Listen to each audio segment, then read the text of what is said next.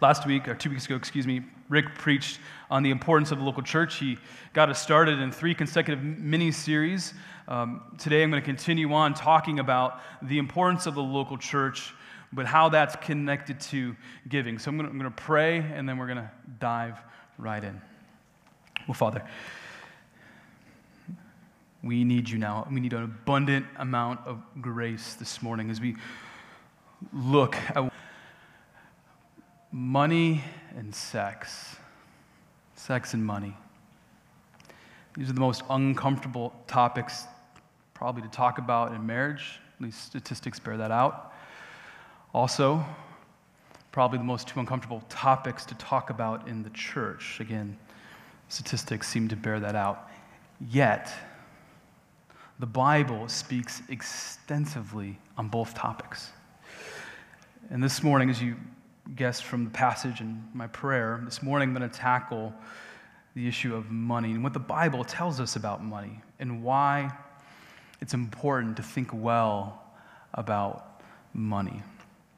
Why is it hard to talk about money even though the Bible addresses it time and time and time again? There's several reasons. Here's one that came to my mind. Reason why it's hard to talk about money is because nothing tells us more what we value deep down inside than our money, how we spend our money. How you and I use our money re- reveals what we value most in life. And what we and when, and when what we value is tested, it's easy to get defensive. But here's the deal for this morning, and I hope this removes the tension that can exist when the topic of money comes up in church. I don't want your money. Now, that seems like an odd statement for a church planter to make, right? I wrote that down, and I'm like, oh, playing church, you know? But it's the truth. What I want you to hear this morning is that everything you own, every dollar you've inherited or earned, all of it belongs to the Lord. Not to me, but to the Lord. And you and me, by God's grace, are called by God to steward what He has given us. I hope that knowing that the truth that everything we own belongs to the Lord cuts the legs out of the tension that some people can have in the heart, myself included, by the way, when the topic of money comes up on a Sunday morning. So, yes, we need sermons on money because you can't get away from the topic in the scriptures. So, my hope and prayer for this message, which as I prayed earlier, would that this would be a grace saturated sermon on money. It's God's grace that will help us see from the Bible that we can use our money as wholehearted acts of devotion to God. And that can be really exciting. This sermon has less to do with bank accounts and everything to do with our heart. So, in order to think well about what the Bible tells us regarding money, we'll be looking at, as you know, First Chronicles 29. Uh, we're going to read how King David presents to Israel uh, a kingdom need and we're going to read how Israel responded to that particular need. We are encountering a passage that shows us what it looks like to have wholehearted devotion to the glorious God of the universe. So now let's, let's get our bearings about where we're at in the Bible. Just on a hunch, I'm going to guess that many of you did not wake up thinking about 1st and 2nd Chronicles. Uh, therefore, provide some context about the book of Chronicles for us this morning. First and Second Chronicles are actually one book in the Hebrew Bible. Uh, they were separated into two books with the development of the Greek Old Testament, which is why your English translation has First and Second Chronicles. A bit like the four New Testament Gospels, some of the content in First and Second Chronicles can be found in First and Second Kings and First and Second Samuel.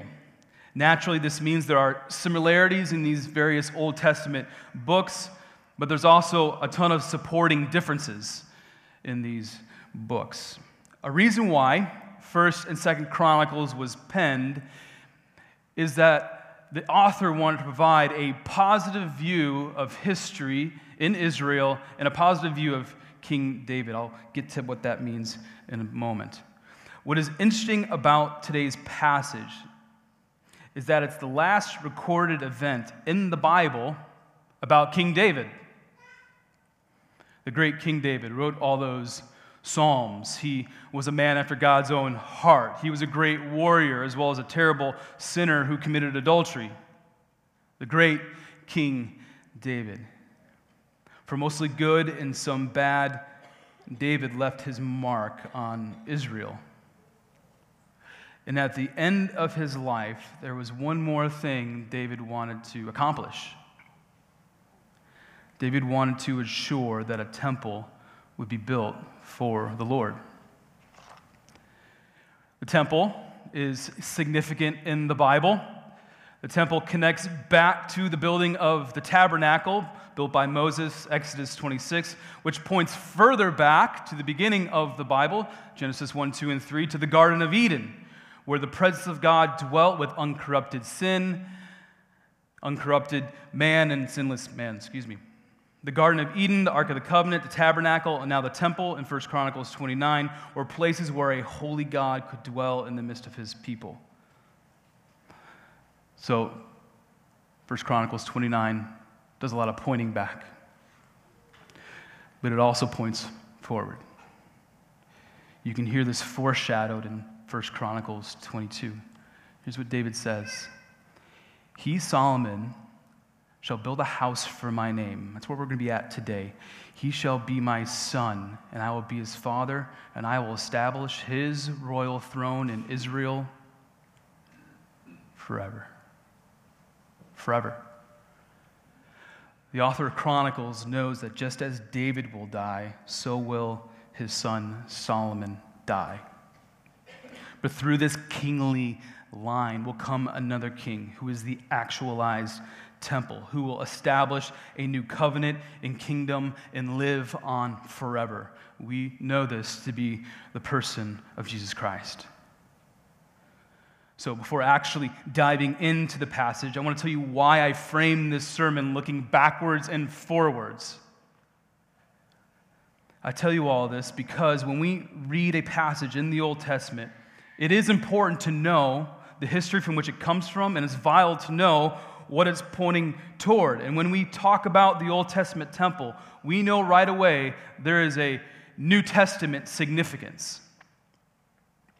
So I'm reading 1 Chronicles 29 in light of its biblical past, present, and future. And what we're going to see from 1 Chronicles 29 is a biblical and financial principle that transcends past, present, and future. It transcends temple or church. Here's the principle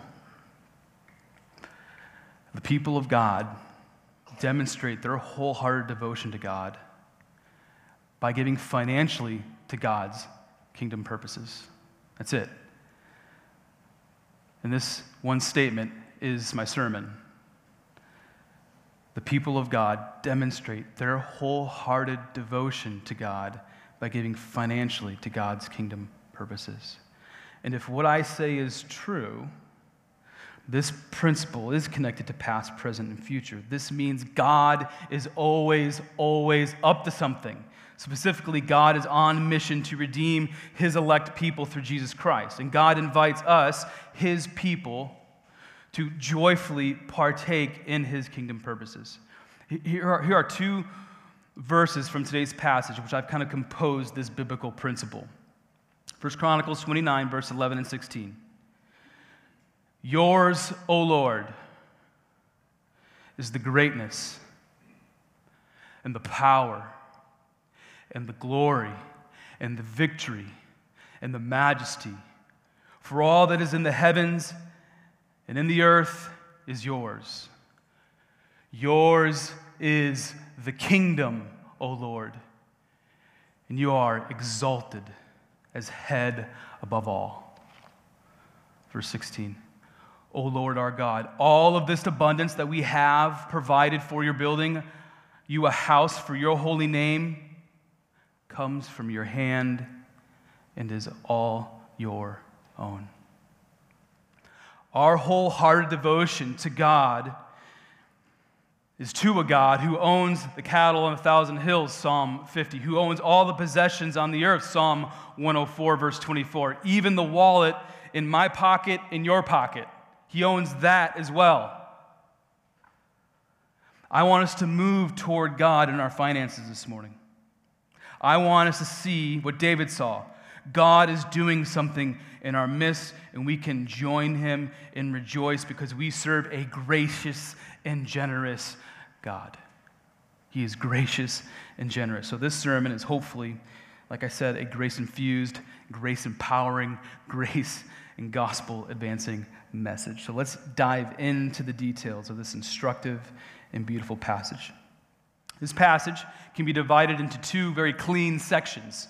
Uh, the first section is the need, verses 1 to 9. So if you're looking at your Bibles, we're going to go through verses 1 to 9. And the second section is going to be verses 10 to 20.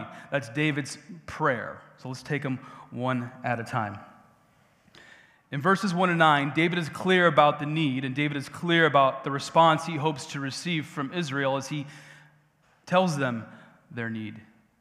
He wants Israel to give to the construction of the temple. Uh, David calls the temple a house for God in verse 2. He also says, the palace will not be for man, but for the Lord God. David is using different Hebrew words to describe the purpose of the temple. By calling the temple a house, David is saying, God lives here, dwells here, takes up residence here. By saying the temple is a palace, David literally means this is a palatial structure which is to say that it's a citadel or a fortress for God on earth. The Hebrew word for palace is also a reminder to David's son Solomon, who represents the next generation, and all of Israel, that their earthly kingdom belongs to God, and ultimately, He is the one enthroned above. Oh, he's enthroned over Israel.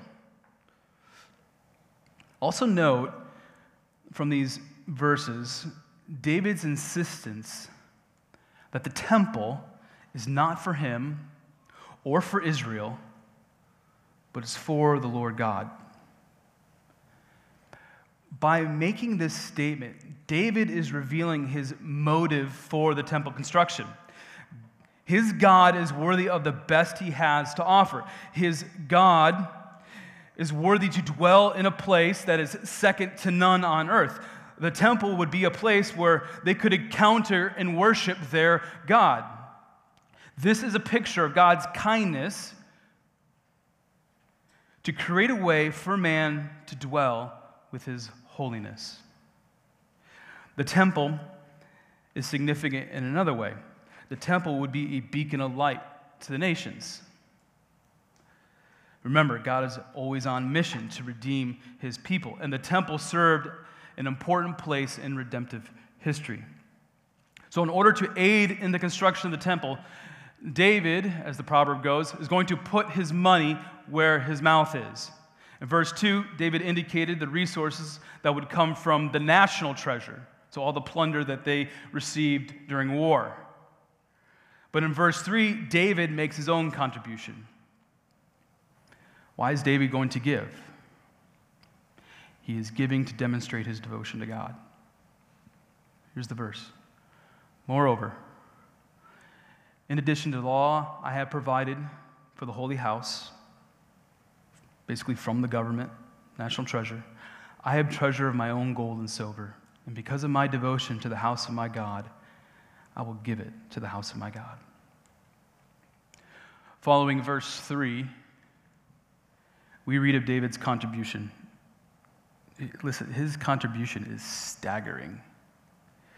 His contribution includes 33,000 talents of gold, 7,000 talents of silver. For perspective, one talent of gold, one talent of gold was worth, for today, $1.25 million.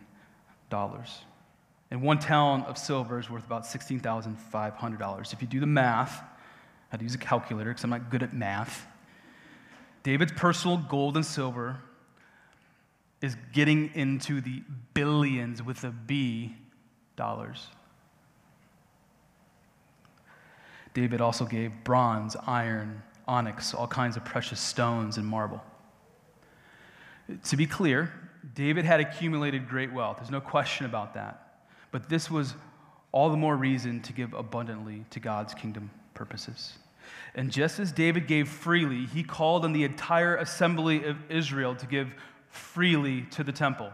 After David leads out by example, he poses the question to the assembly Who then will offer willingly, consecrating himself today to the Lord?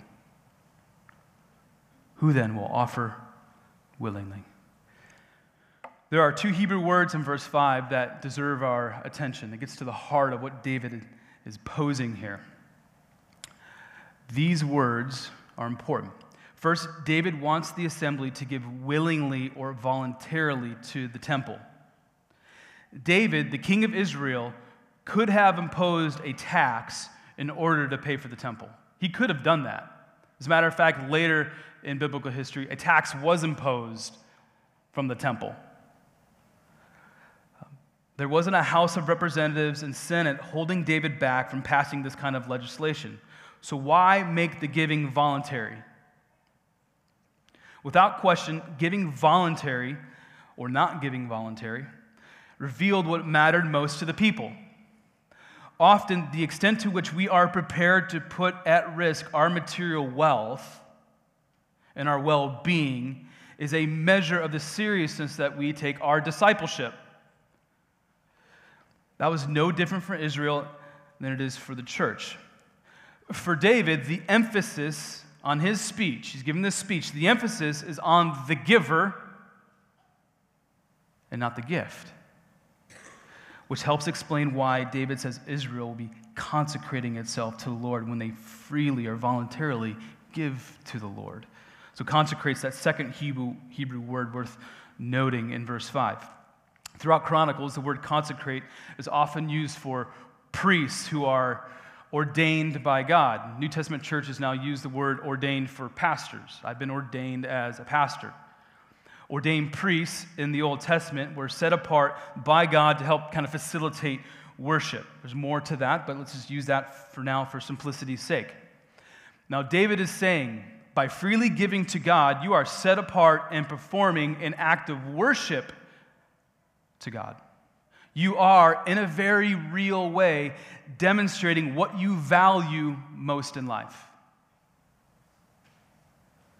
Good time to pause. Think about what you value most in life.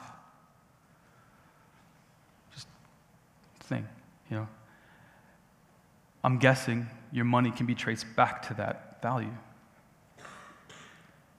I know it does for me.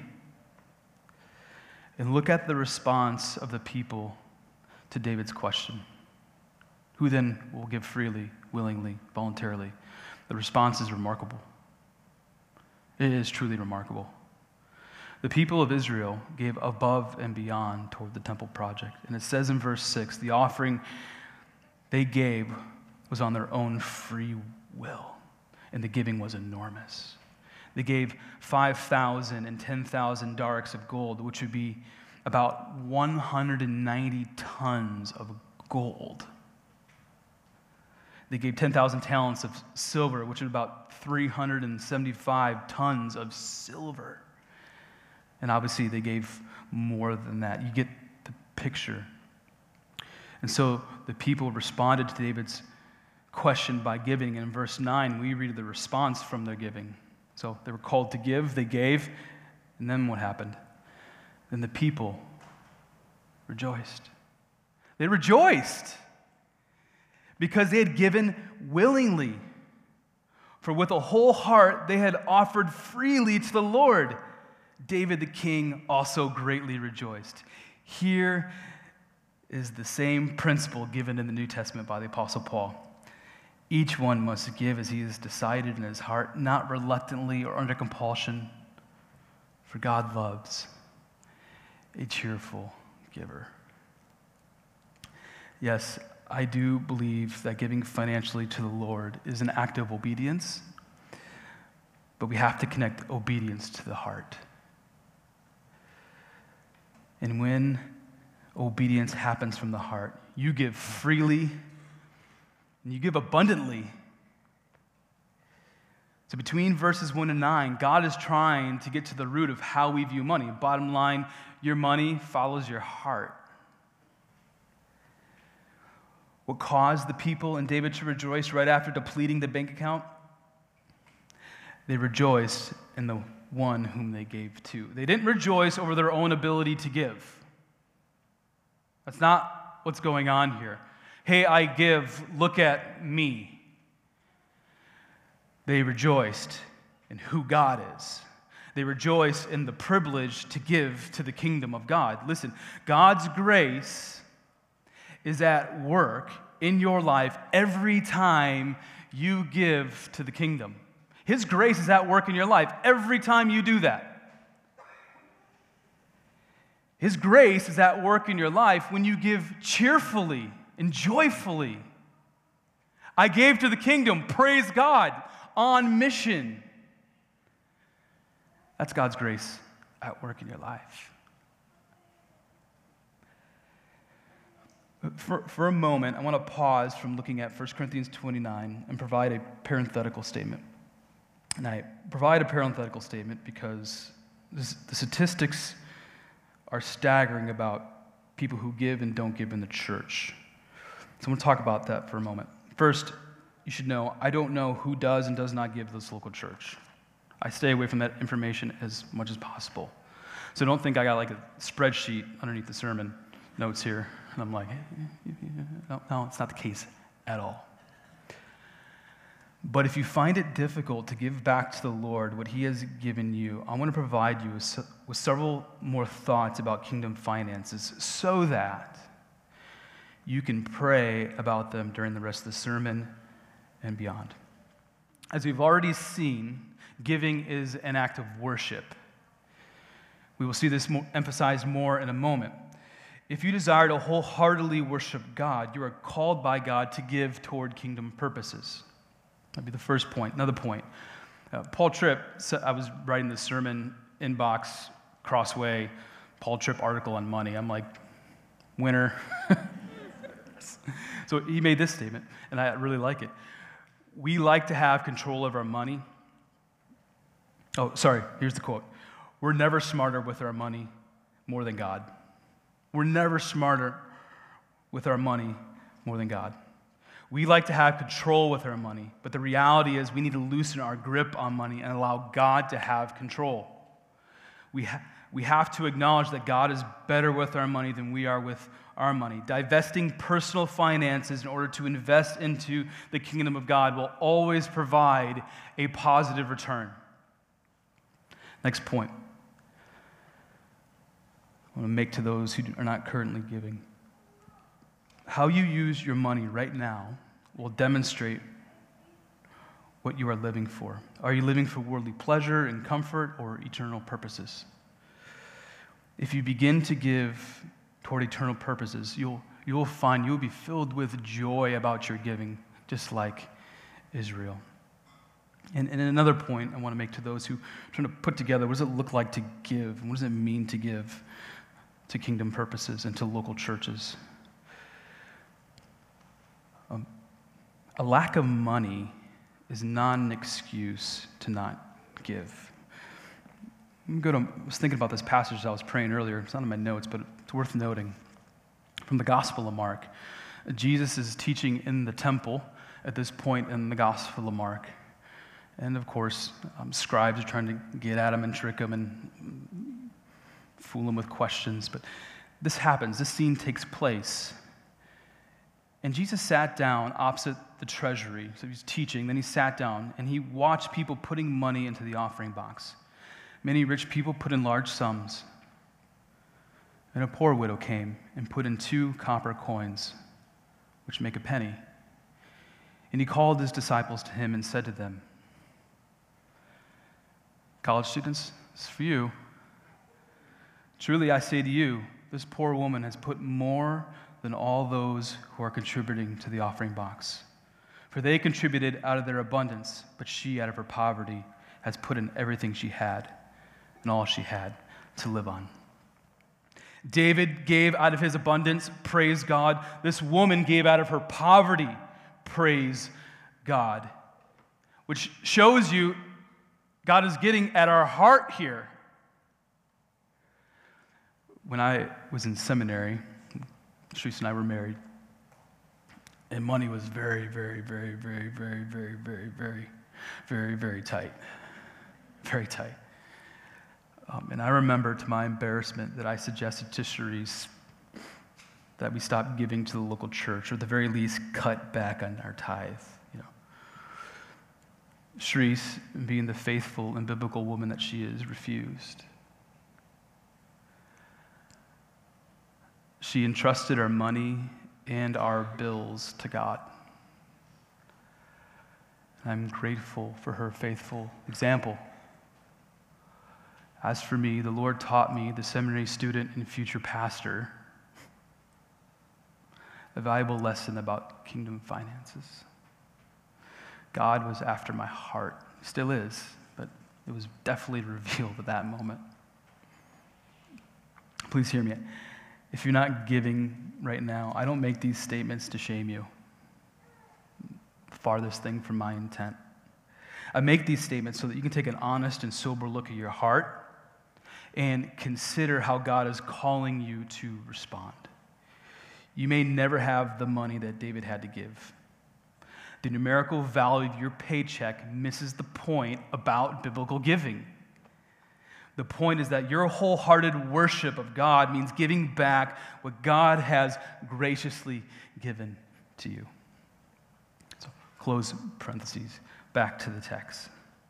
Moving on to verse 10, and after David gives his stirring speech about giving to the construction of the temple, and Israel responded by giving, giving, David turns his attention to the Lord in a prayer. And this prayer, I think, is more stirring than David's speech. Just listen to how David begins his prayer. It's no wonder he gave so much to the Lord. Blessed are you, O Lord. That's his God. Bless you, God the God of Israel, our Father, forever and ever. Yours, O Lord, is the greatness and the power and the glory and the victory and the majesty. For all that is in the heavens and in the earth is yours. Yours is the kingdom, O Lord, and you are exalted as head above all. David knows his humble position and the incalculable eminence of God. David uses terms great, power, glory, victory, and majesty to describe his God.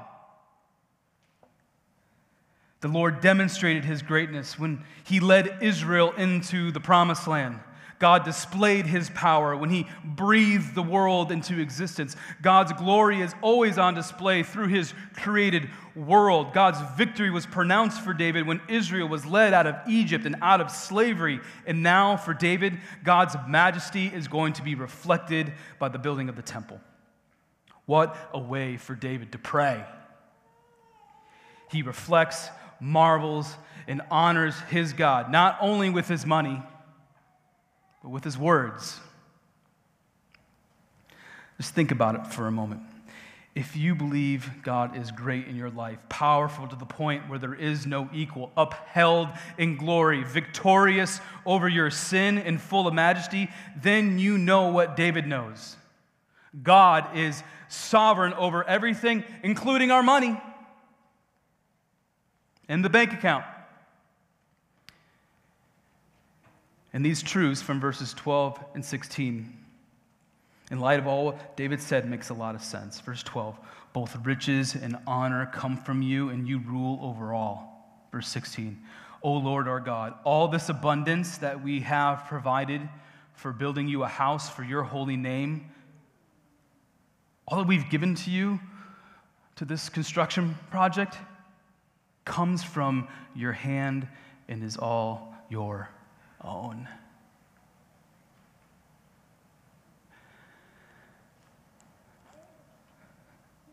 Like, I'm just in my head right now, think about everything I own my house, well, my mortgage, you know, all your stuff, your phone, bank account. And it's not mine, it's the Lord's. Because of sin, we can take exception with verses 12 and 16. You see, a fundamental problem we have when it comes to giving to kingdom work is that we think all the money, stuff, the house, the car, the cell phone, etc., is ours. We tell ourselves, I've earned it, I've worked hard, I deserve it. And all that's a lie. Every penny you have is not yours, it never came from you.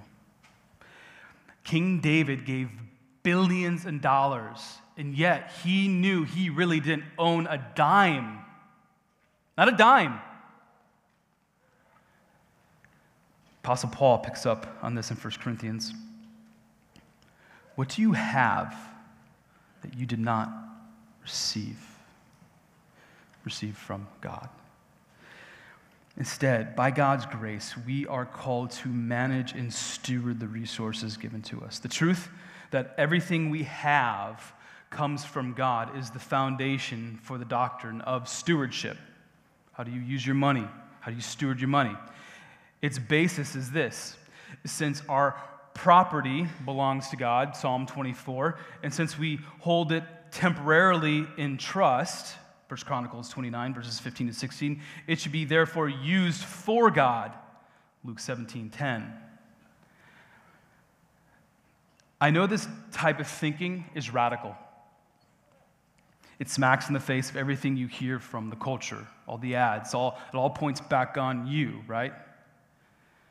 All points back on me. The truth is this Jesus wants us to live radically biblical lives, especially when it comes to how we use our money. What did Jesus say about how we should steward our money? Matthew 6. Do not lay up for yourselves treasures on earth, where moth and rust destroy and where thieves break in and steal, but lay up for yourselves treasures in heaven, where neither moth nor rust destroy and where thieves do not break in and steal. For where your treasure is, there your heart will also be. What is Jesus telling us? The people of God demonstrate their wholehearted devotion to God by giving financially to God's kingdom purposes, to heavenly purposes. Treasures in heaven will outlast all of our earthly treasures. Do not believe the lie that ultimate happiness is found in earthly treasures. Instead, believe the truth that happiness is found in a saving relationship with Jesus Christ. Your life on this earth is fleeting, and the most responsible way for you to use your money is to advance God's gospel right here and all around the world. That's what he calls us to. So, what he calls me to. Invest into heavenly tre- treasures while you still have a chance on this earth. Here's what an older, wiser, and I think at this point in his life, circumspect David acknowledged in his prayer.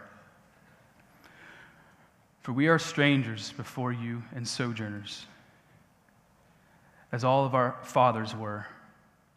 Our days on the earth are like a shadow, and there is no abiding. Compared to eternity, David's life is a vapor my life is a vapor. It's gone. And because life is short, he isn't, David isn't going to eat, drink, and be merry, for tomorrow he will die. He opens up his life and his heart to God so that he can live for God. He's not, going, he's not going to live for his earthly kingdom, but he's going to live and give toward an everlasting and spiritual kingdom. It's remarkable to think about how David, the greatest earthly king of Israel, willingly and knowingly gave abundantly to the temple that he would not live to see completed. That, my friends, is a kingdom perspective on how to use your money. Again, David was not concerned about himself, but he was concerned about being faithful to God, and he was concerned for the next generation of worshipers. Verses 18 and 19. O Lord, the God of Abraham, Isaac, and Israel, our fathers, Keep forever, forever such purposes and thoughts in the hearts of your people and direct their hearts toward you. David's praying for the next generation. Grant to Solomon, my son, a whole heart that he may keep your commandments, your testimonies, and your statutes, performing all, and that he may build the palace for which I have made provision. So, from 1 Chronicles 29, three realities are now intersecting for David money, the kingdom of God, and the impact he can have on the next generation. I toiled, I took a lot of time trying to figure out how to say what I'm going to say next. So I'm going to say it with the utmost honor and respect. If the word retirement is now a part of your regular vocabulary, I think the Lord would call you to look at David and ask how these three realities are intersecting in your life money, the kingdom of God, and the impact you can have on, on the next generation in this local church. And by the way, the kingdom of God and the next generation also intersects with how you use your time and your talents. Listen, older brothers and sisters, the next generation must benefit from you. They must benefit from you. Your godly example is needed. I need it. Don't coast in and through retirement. Now is the time to press in and participate in kingdom purposes like you have never done before, just like David was doing. He was concerned about the next generation. He was giving toward the construction of the temple and using his time and talents to help see that fulfilled while he was still on earth. If you've been around Sovereign Grace Church for longer than a cup of coffee, you know that we're at the end of our own building project. I heard a woohoo somewhere. It was just in my ear. I thought I heard. I'm clearly making stuff up now. You know that. We talked about it. We're excited about it. Um, and it's easy to map on what is said in 1 Chronicles 29 with what the text has shown us this morning with our current situation. And it's important to show you the similarities and differences between the construction of the temple in the Old Testament and the building of a local church. The major difference between the temple and the church is that the temple was a place where God dwelt. Today, God dwells in the people of God through faith in Jesus Christ. All that was provided by the temple, the rituals, the sacrificial worship, has been fulfilled in Jesus.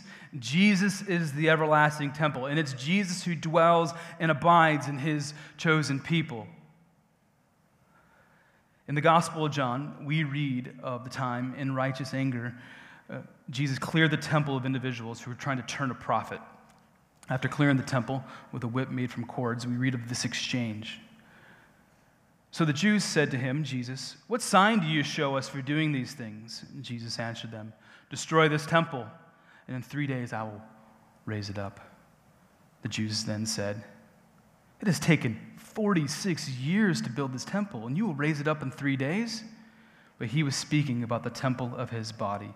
When therefore he was raised from the dead, his disciples remembered all that he had, he had said this, and they believed the scripture and the word that Jesus had spoken. In God's kindness, he dwelt with his people in the tabernacle. In God's kindness, he dwelt with his people to the temple. And now, in God's perfect timing and kindness, God dwells with his people through Jesus Christ. In Christ, there is purity and holiness. In Christ, a Christian can boldly approach his or her heavenly Father. There's no longer a need for, be, for a temple to be erected in Jerusalem because Jesus Christ is the temple. And when you give to this local church, you give toward the cause of Christ, which is the advancement of the gospel. So, why are we building out a 24 7 outpost to 500 Travelers Trail in Burnsville? The negation of the temple does not necessarily negate the need for a church building. The people of God, where God now dwells through Christ still need a place to gather and worship. The church building is not a mediator for God's people, but is now a mechanism in which we're able to join God's mission to grow in the gospel, our discipleship, and go with the gospel. We want to tell people about Jesus Christ. So, my initial proposition statement still stands. The people of God demonstrate their wholehearted devotion to God by giving financially to God's kingdom purposes. And the building at 500 Travelers Trail is going to serve kingdom purposes. Yes, it will be different. It will be. I say it's different. I'm not even going to be there for, you know, it's going to be different. Uh, there's going to be change. Israel had to adjust to change when God went from dwelling in the tabernacle to the temple. And yes, there are going to be new challenges on the horizon. But no matter the differences, no matter the change, no matter the challenges, we will allow God to use the new building as a gathering place for worship. Think about it, less than a month, we got a new gathering place for worship. And there's going to be an outpost for local and global missions to tell people about the good news of Jesus Christ. That is exciting stuff. The mission of this local church will not change. It's the unchanging mission of God that we give to. And I can ask the same question David asked in verse 9 Who then will offer willingly, consecrating himself today to the Lord? Who then? I ask the question because the effort to get into a building, plant churches, support local and global missions requires all of us to get involved. All of us. I cannot emphasize the point enough. The mission of the church, and by church I now mean this local church, should not rest on the backs of a few people. By God's grace, by God's grace, God wants to use all of us. All of us. God desires everyone in this church to be on mission. God wants you to use your time, your talents for his kingdom purposes.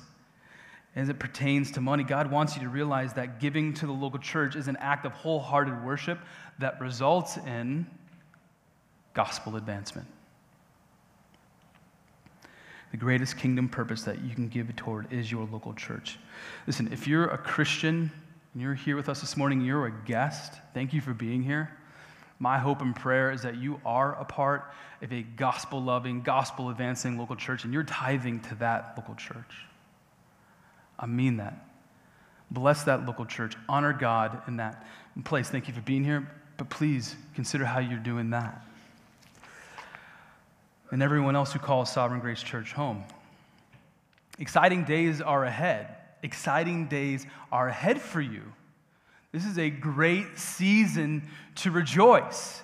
We can rejoice just like Israel rejoiced. God is up to something, and that something is He is on mission to redeem His people through Jesus Christ.